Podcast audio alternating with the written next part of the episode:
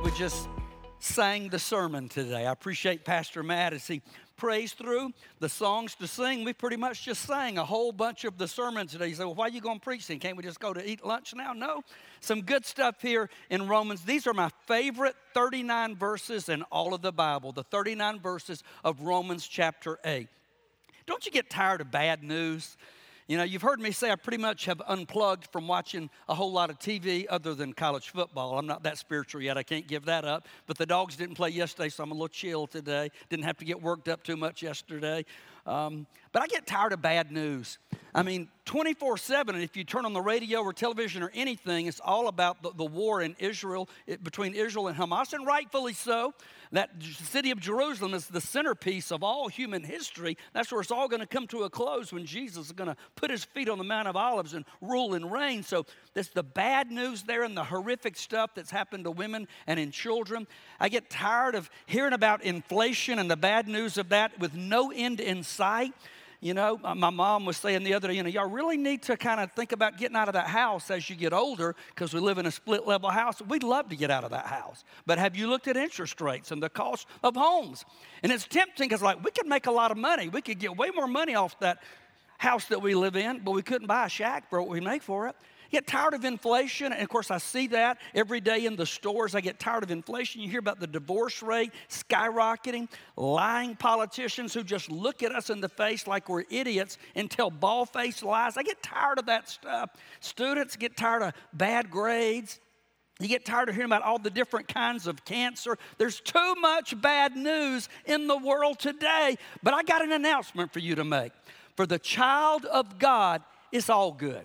It's all good. No matter what you're going through, it's all good. That's the theme that we're running with through the book of the chapter Romans 8. It's all good. For the child of God, no matter how bad things get, it's all good. And not only is it all good, the best is yet to come when we see Jesus face to face. And so that's what Romans 8 is, a wonderful reminder that no matter what we're going through, it's all good.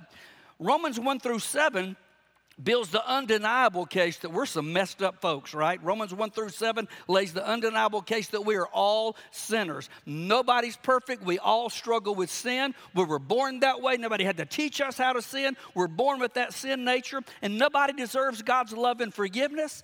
I'm so glad the book of Romans didn't stop at chapter 7. There's a dramatic shift when you get to chapter 8, and that's where we're going to start today. Imagine you committed some horrific crime.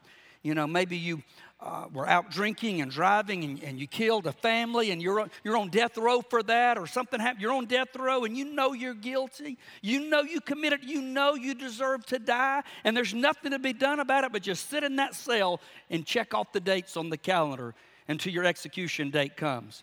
But then you get the unbelievable news. Hey, you don't have to die. Somebody's going to take your place. They've agreed to die. You say, that would never happen. I'm telling you, it did happen. When Jesus Christ, God's personal expression of himself, and Mike Dura deserved to die and go to hell and be separated from God forever, Jesus said, I got him. I got him. He's one of mine. When Jesus hung naked on a cross between two thieves, he died. They laid him in a borrowed tomb and he rose again. He took my whipping. He took my punishment for me. What a stunning thought. My brain can't hardly contain that.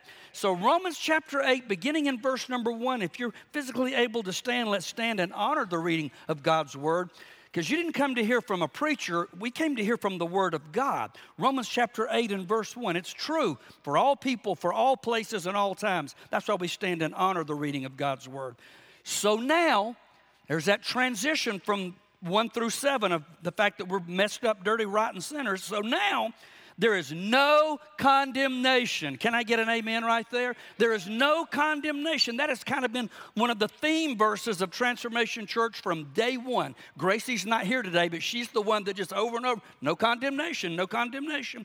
There's no condemnation for those who belong to Christ Jesus. That's key right there. If you don't belong to Christ Jesus, there's great condemnation to come. And because you belong to him, the power of the life-giving Spirit has freed you. We've been set free from the power of sin that leads to death. So no death row for me, no death row for you. They can put me in a prison cell. They can execute me. They can chop my head off. They can put a bullet through my head. But the best is yet to come, because I know Jesus as the Lord and Savior of my life, and it's all good. Father, thank you that Jesus made it possible for us to say, it's all good. Lord, for those of us who know you as the Lord and the Savior of our life, we rejoice in the reality today that no matter how dark this old world gets, we know that it's all good and it's just going to get better. The best is yet to come when we see you. Speak to our hearts today, Lord Jesus. May we rejoice in these truths. May these truths motivate us to share the good news of the gospel that others can know, that peace that we sang about earlier. Lord, if there are any of us that are out of sorts, we're saved, but we're out of fellowship with you. God, remind us there's no condemnation today, and you are as close as the mention of your name. You are reaching out those nail-scarred hands, wanting to restore us and put us back on the right road to honor you. You be honored today. You transform lives today as only you can. In the name of your son, Jesus, we pray. Amen and amen. Thank you so much. You can be seated. You ever feel trapped by your past failures? I came to know the Lord when I was 15 and, on fire for the Lord and life transformed and going to live for Jesus forever and ever and ever. And then my senior year of high school just slowly, gradually, it wasn't like a major shift. It was gradual. We call it backsliding. I took my eyes off the Lord, put my eyes on my peer group. I wanted to fit in. And before I knew it, I was so far from the Lord, it was like he was a distant. I could still see him out there. The conviction of the Holy Spirit still eating me up when you know Christ is the Lord of your life. You can't run from him. You can run, but you can't hide the conviction of the Holy Spirit. You ever feel trapped by your failures? I mean, senior year in high school, freshman year in college, I lived like a lost person. Rededicated my life to Christ as a college student there in Athens. Met my bride who would have never given me the time of day. She'd have never given me one date. 35 years she's put up with me, but because of what Jesus did. And by the way, those of you who are dating, or even if you're married, we've been married 35 years. We dated for, about 2 years before that? We had the cheapest date yesterday we've ever had. Am I right about this, baby? We went shopping at Sam's. We got 2 hot dogs, 2 large drinks, 2 bags of chips for $4.87, the cheapest date ever. So if you really want to impress your spouse or your boyfriend, girlfriend, you don't have a lot of money to spend, we had a blast. That hot dog tastes so good just because I knew it was so cheap. And if you're like me, it was gluten-free and all beef, okay? So yeah, I'm like, we need to do this every week. It's a meal for less than $5. We couldn't have bought 2 Happy Meals for that at McDonald's. I'm off track here. Why did I get it? She would have never dated the guy that I was. But because of the conviction of the Holy Spirit in my life, when I repented of my sins, he took me back. And so then we get married and we move off to seminary in Lynchburg, Virginia. We lived there for 7 years. A church in Middle Georgia calls us, and I'm from South Georgia. Middle Georgia is close to South Georgia. There's like 2 Georgias. You know this, right? I think it was Governor Joe Frank Harris years ago put forth the theory. There's 2 Georgias. There's Atlanta and North, and there's everything. It's like 2 different worlds. Those of us from South Georgia, we can tell you this is true, right? 2 different worlds. But I thought, I want to get back to Georgia, and that's a great church, but it sure is close to Cordele, my hometown. If I go back that close to my hometown and I encounter people who knew me the way that I was, what are they going to think? Even though I'd been set free, I was serving the Lord, those past failures were in my mind. I knew I'd been forgiven, but I was still ashamed of that. You ever think that everybody sins, all fall short of the glory of God, but my sin is different. My sin is too big. He may forgive those people, he might use those, but he ain't going to forgive me. Can I just say as kindly as I can, don't flatter yourself. 1 drop of the precious blood of Jesus is enough to forgive all of our sins, past, present, and future. Maybe people want to bring it up to you. Maybe people want to remind you of it, and you feel like you're trapped in a prison cell. I'm telling you, it's all good because of Jesus. He wants to set you free. That's number one. Write this down. Jesus sets us free from guilt. Amen? Sometimes I just want to preach in a Pentecostal church where folks get excited, okay? He set us free from guilt. I don't have to live in that mess anymore. Because of his death and his victorious resurrection, I don't have to live in that. Now listen, there is shame in sin, and that's not a bad thing. We don't glory in our sin. I'm not proud of the stuff that I used to do. There's shame there, but that shame and that conviction ought to keep me from ever wanting to go back there ever again. I've got a memory of what that was like. I've got a memory of the misery. Although it's Joe Cool on the outside, on the inside I was being eaten up. So when you go back and you ask for forgiveness of something, Jesus has already forgiven you of that.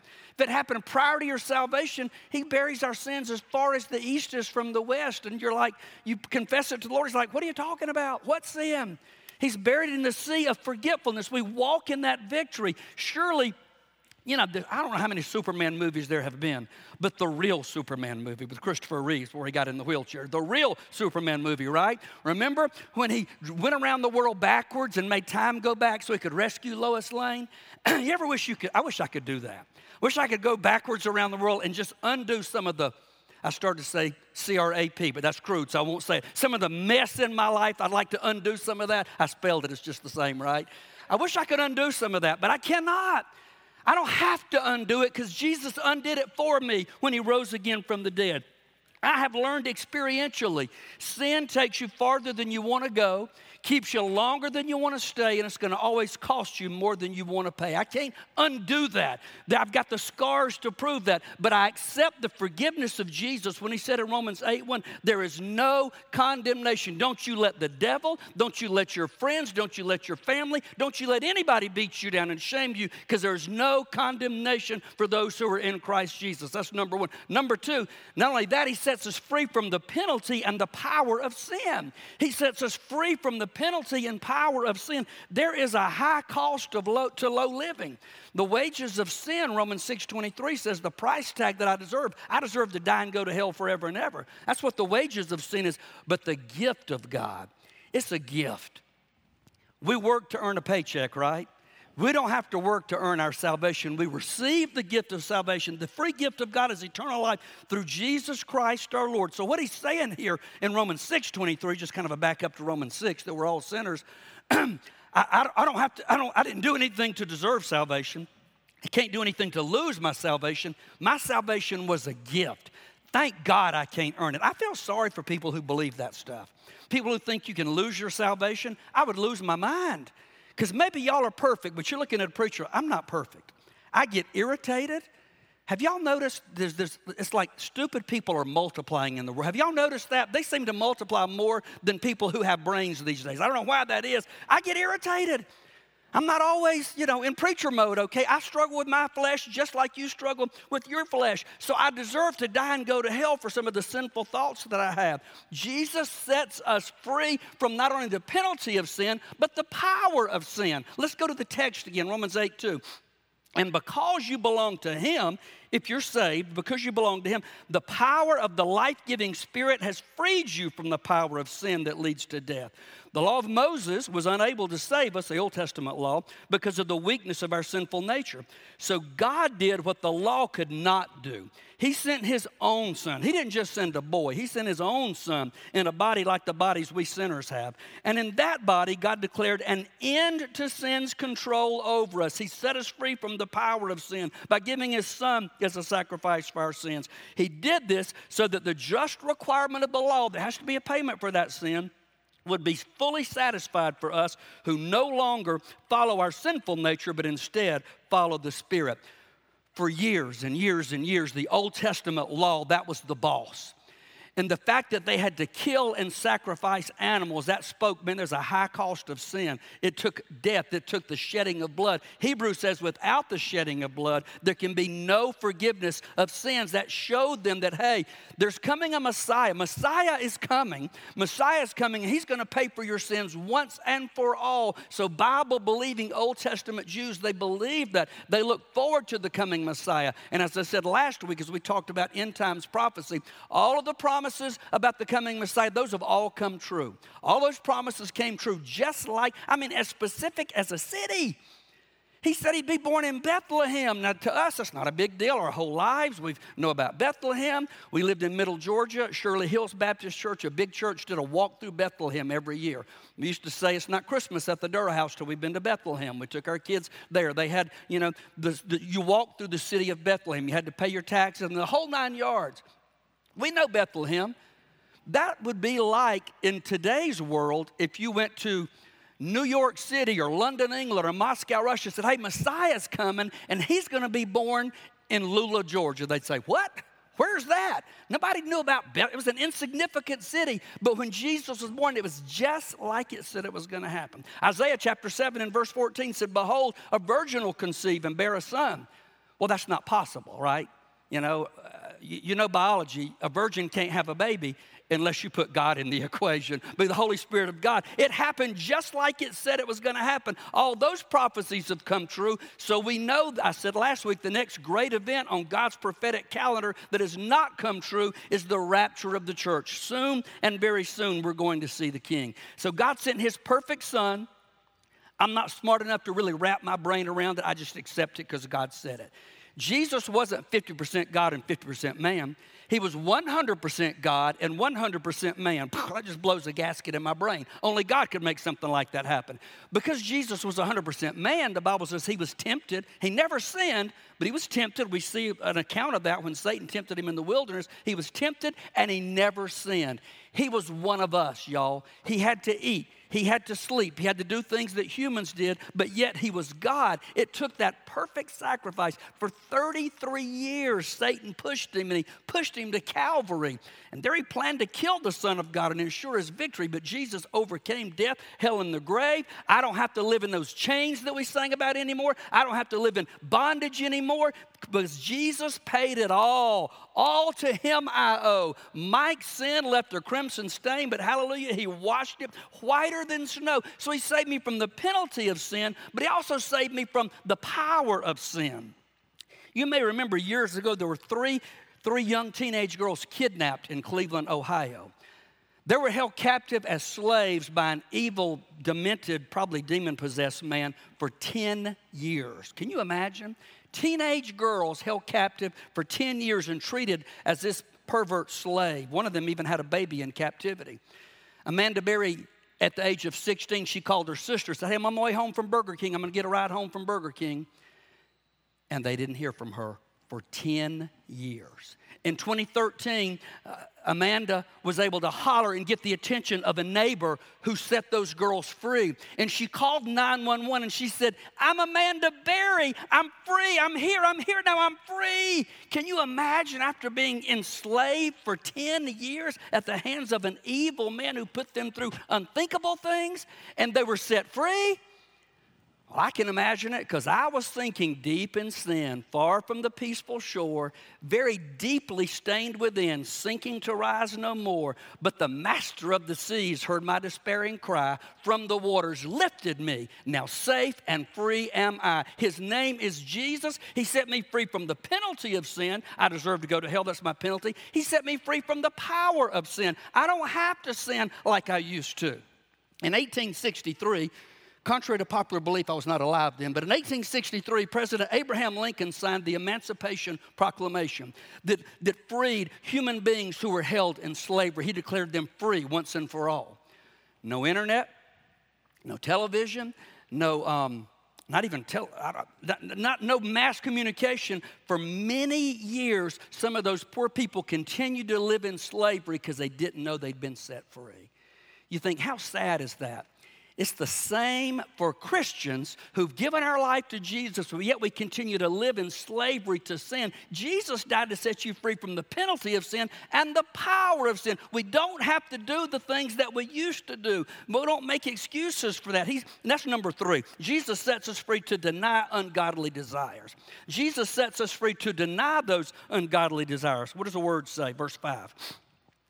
Those who are dominated by the sinful nature think about sinful things. But those who are controlled by the Holy Spirit think about things that please the Spirit. So letting your sinful nature control your mind, that leads to death. But letting the Spirit, capital S, control your mind, that leads to life and peace. The fact that murder is a felony is the only reason some people are alive. You know what I'm saying? I had a student years ago, Joseph Bradley. Julie remembers him. You know, on Twitter, well, that's X, and it used to be Twitter. You got the thumbs up, the thumbs down button. Joseph Bradley said, Twitter needs a slap button. You can say, you're such an idiot. This ought to be slap. I don't have to give in the temptation to hit people. Some people just have that look. Am I right about this? That look that says, I need to be slapped. And so I don't have to give into that because the Holy Spirit lives inside of me. I don't have to give into that. They might deserve it, but it's not my place to do that. And you know what? They look at me and go, that joker, he needs to be slapped too. So many, many times. What if every thought you and I had in the last week kind of rolled on the pro presenter today? I'd fake an asthma attack or a heart attack and I'd be out of here, okay? I don't know about you, but I wouldn't want that and you wouldn't want that.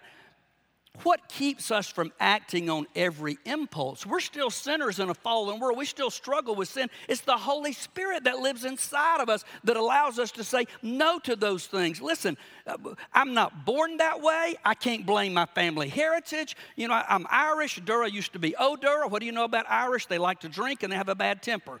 I can't say because I'm Irish, it's my excuse to have a bad temper and drink. No, Jesus sets me free from that. I was not born that way. Well, I was born that way. I was born with a propensity to sin, but Jesus came in and took over, and I can say no to those ungodly desires. It matters what you set your mind on. It matters what you put into your brain. It matters what you have set on your Pandora, your iTunes, or however you listen to music. It used to be radio, but not that much anymore.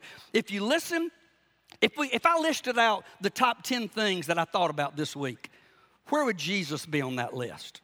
Where would the Word of God be on that list? If you listed out the top 10 things that dominated your thinking this week, would Jesus be in the top 10? Would the Word of God be in the top 10? If you have no thought for the Word of God, if we never think about what does Jesus think about this, if we're not bothered, I told you I was miserable, I was cool on the outside and miserable on the inside when I was sinning. If you have no thought for the Word of God, look at verse 7. For the sinful nature is always hostile to God. It never did obey God's laws, and it never will. That's why those who are still under the control of their sinful nature, lost people, can never please God. Verse 9, but you are not controlled by your sinful nature if you're a child of God. You're controlled by the Spirit if you have the Spirit of God living in you. And remember, those who don't have the Spirit of Christ living in them do not belong to Him at all. I say all the time, lost people act like lost people because they're lost. And I have to remind myself when I think, man, they just need to be slapped or whatever. No, Mike, you used to be lost too. Mike, you used to be backslidden too. You used to be a drunk like they are. You know, we got to remember the things that God has set us free from lest we be too judgmental of other people. If you keep giving in, if you keep going back to the hog trough over and over and over again and it doesn't bother you, one of two things is true. Either you're lost and there's no Holy Spirit living inside of you, or you're just so backslidden that you're just stuffing it down in there. But even at my most backslidden state, the Spirit of God was dialing up my number. You wouldn't know it to look at me on the outside. When I laid my head on my pillow at night, just me and the Lord, He ate my lunch, and I'm so thankful that He did, or I probably wouldn't even be alive today. If you have no thought for the Word of God, verse 7, the sinful nature is always hostile to God and never did obey God's laws. It never will. That's why those who are still under the control of their sinful nature can never please God. Salvation changes our appetite. Did you know that? You know what else changed my appetite? Marriage. Specifically, that woman right there changed my appetite. My mama can tell you I was the pickiest eater. I don't know how my mama put up with me, but I was a picky eater, raised in South Georgia. All I knew was peas and corn and butter beans. I was just happy. Give me peas and corn and butter beans every day. I'm not eating a casserole. That's what Yankees eat. I'm not eating broccoli. It stinks. I still don't eat broccoli. I'm not eating green beans just because I don't like them. Y'all, I didn't even eat macaroni and cheese. I mean, what was wrong with me, right? Was I dropped on my head as a child? And then I met this blonde-headed woman right here. I was as poor as a church mouse. I couldn't hardly afford. I lived off, back then, when McDonald's had hamburgers for 59 cents, that's what I ate. I lived off microwave popcorn. I had a 29-inch waist, and I met Julie. By the time we got engaged, by the time we got married, I was already a 31-inch waist. By our first anniversary, I was a 34-inch waist. She made that homemade macaroni and cheese for me. It ain't even Christmas or Thanksgiving, but she made homemade, gluten-free macaroni and cheese to make you want to slap somebody you even like them. It's so good. You know, she helped put that weight on me. And when we first got married, I remember this, she would finally start pulling the food away. You don't have to keep eating. She'd put it up so I wouldn't keep on eating. I've learned to eat green beans. I've learned to eat macaroni and cheese. I've learned onions are good, things that I wouldn't eat. Marriage changed my appetite. But salvation changed my appetite too. When you're filled with the Holy Spirit of God, things that I used to want to do, I don't want to do anymore. I might be tempted. Temptation is a real thing. Jesus was tempted, but I don't have to give into that stuff. Whereas before, I didn't want to go to church, or if I did, I'm like, you know, every now and then we'll go to church, and I was okay with that. When I got saved, I couldn't get enough. I got saved. I wanted to be there all the time. I mean, Sunday morning, Sunday night, Wednesday night, visitation, youth group, all that stuff. My appetite changed. Whereas before I'd want to sleep right down to the last minute, slap the clock several times and sleep in. Now I set the clock early because I got to get up. I have to read the Word of God. I need the Word of God. It's the most important appointment of my day.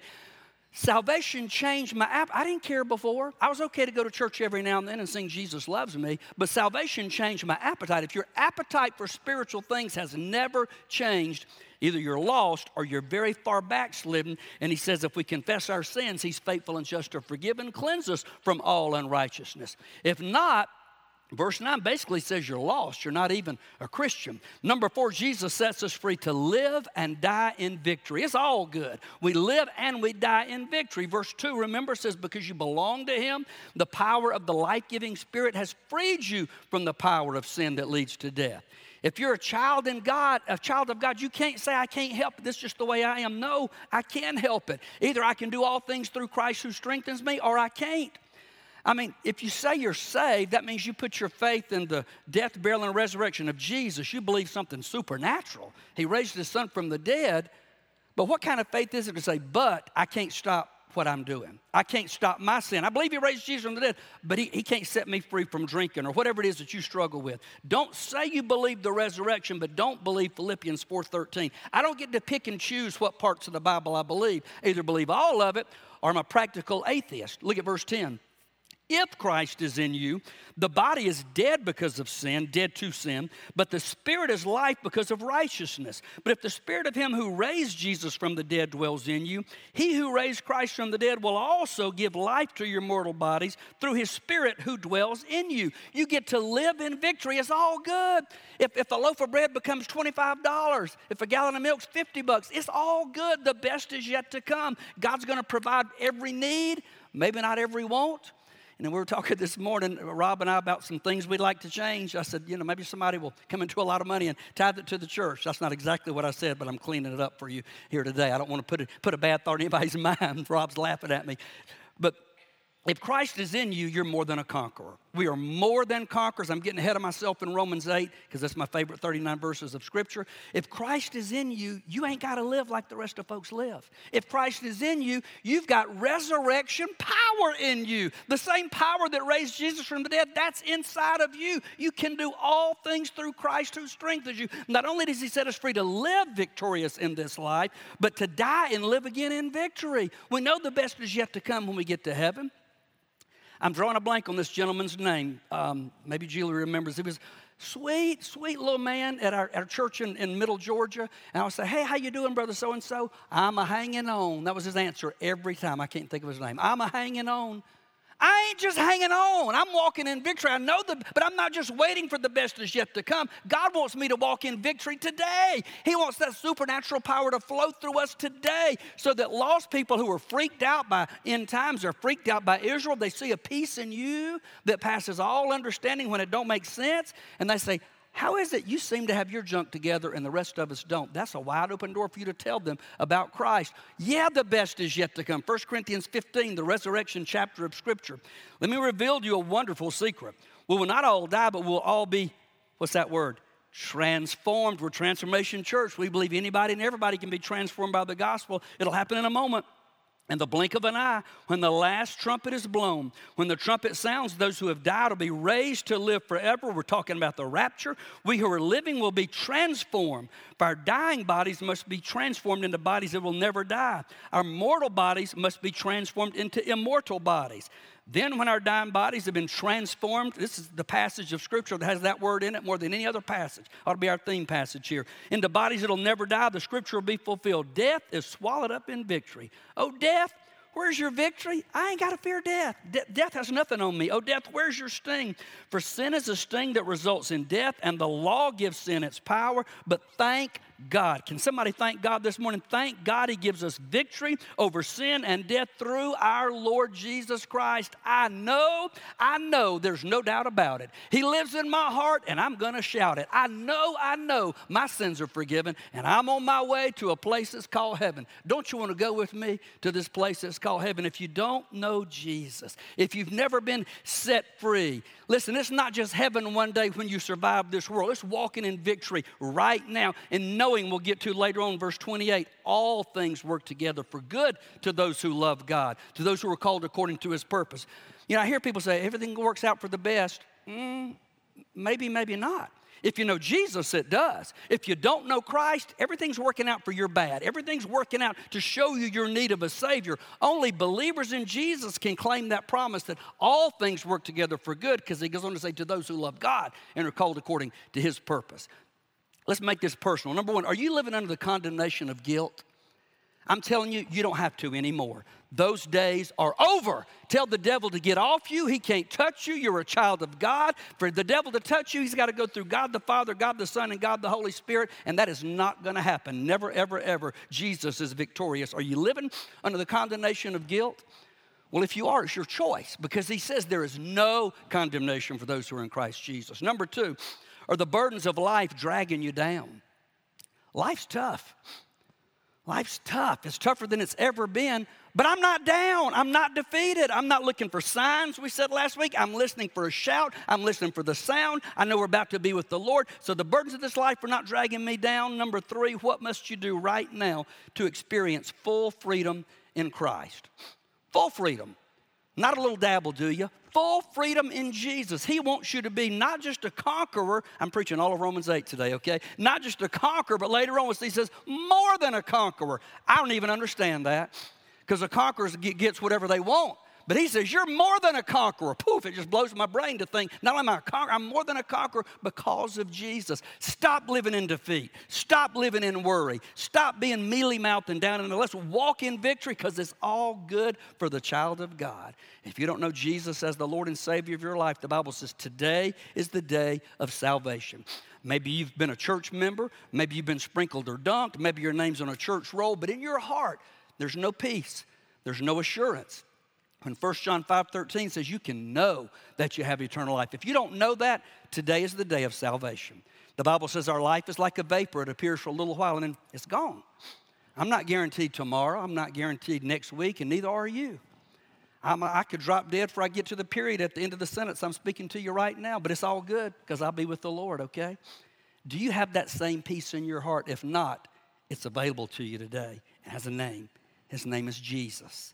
If you don't know Christ as the Lord and Savior of your life, please come and talk to one of us. Pastor Matt's going to come and lead us in a song. That's your time to respond. You need to come and get me or my wife or any of us and talk to us, and we'll take you out. We'll talk to you privately if you want that. If you want to kneel right here and pray, maybe your prayer is for people in your family that don't know the Lord. And you see, because they're not saved, all things are working out for their bad. The heat's just getting turned up, not to punish them, but to show them, hey, there's a better way, and his name is Jesus. Maybe you want to come and pray for somebody that doesn't know him. Let's pray together. Father, thank you for the joy unspeakable in my heart. The world didn't give it to me, and thank God the world can't take it away. It comes from you. And your word says you're the same yesterday, today, and forever. You never change. So, Lord, my joy doesn't have to change. Forgive me when I look at the circumstances of life and I allow that to dictate my feelings. Lord, I don't have to live by my feelings. Thank you. I live by the facts of your word. The facts of your word trump Mike's feelings 365 days a year. So help me to walk in that reality. Lord, for somebody who maybe walked in here today, or maybe they listen next week on the World Wide Web and they feel like everything's bad. They feel like the world's going to hell in a handbasket and nothing's good in their life. Lord, show them how much you love them. You loved him so much, you hung on a cross and said, I love you this much, and gave your life for our sins. I pray today be the day of somebody's salvation. I pray today be the day that you do a Holy Ghost adjustment on a professing believer's attitude. They don't have to keep making excuses for sin. They don't have to live the way they've been living, just like I didn't have to live the way I've been living. Thank you, Lord, for getting my attention, for giving me the sweet gift, the present of forgiveness and restoration when I confessed my sin to you. Pray you'll restore a wandering Christian today. Or if there are those who are looking for a church home and they've prayed about it and feel like it's Transformation Church, God help them to take that step of obedience. Or for those in our life that don't know you, I pray we'll be like Jesus was in the Gospel of Matthew when he walked out and looked at the multitudes and he was moved with compassion for them. Wet our eyes, burden our hearts for those around us that lack the joy that is ours. Forgive us when we hog that and we don't share it. In this time of invitation, Lord, if folks need to come pray, I pray they'll respond. If they need to pray where they are, I pray they'll respond. If they need to step out and ask somebody to talk to them privately, I pray you'll help them to respond. May each one of us know that before we walk off this property today, we've done business with you, we've walked in obedience to you, and everything's okay between you and us this day. In the name of your son, Jesus, we pray. Amen.